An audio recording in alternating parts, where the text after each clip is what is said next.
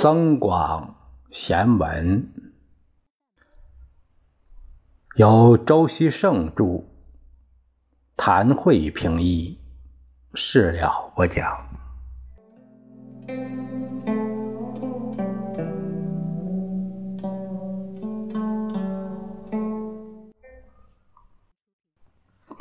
我们看第十一节。山中有植树，世上无直人。自恨枝无叶，莫怨太阳偏。大家都是命，半点儿不由人。这话呀，都相当的好懂。那我们都像俗语一样啊，这个真是。有时候再解释，好像是很累赘。那他讲了这这个翻译啊，也很，我想也很直白。他说啊：“山里有长得笔直的树，世上却没有绝对正直的人。树应该遗憾自己的枝上长不出叶子，不要去抱怨太阳不够公正。大家都受命运的支配，半点也由不得自己。”这个所说的应该是你所处的环境，它的一个客观条件。那我们有些人就说我为命运抗争啊，那着实是有些就是你上升的空间呢，这个渠道非常窄，有时候会有很大的局限性。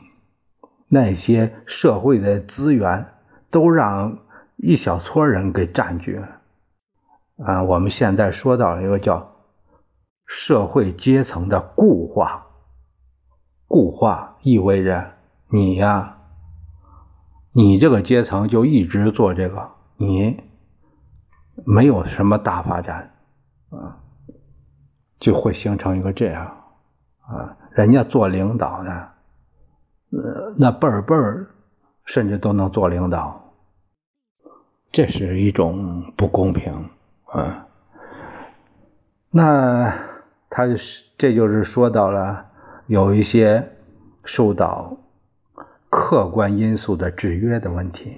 山中有植树，山中呢有很多树长几十米高，就那么倍儿直。可是我们世上呢，并不像。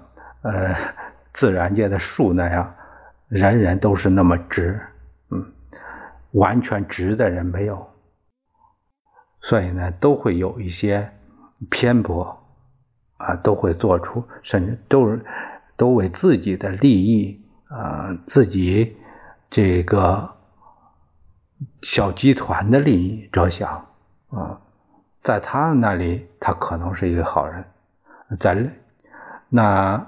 从另一个角度看，他可能就是一坏人。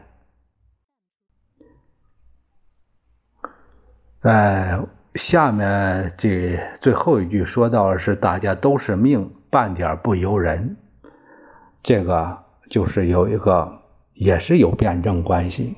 你听着好像是他很消极，可是我们知道，啊，如果矛盾被激化，那么有一部分。既得利益者死于非命，那也是半点不由人。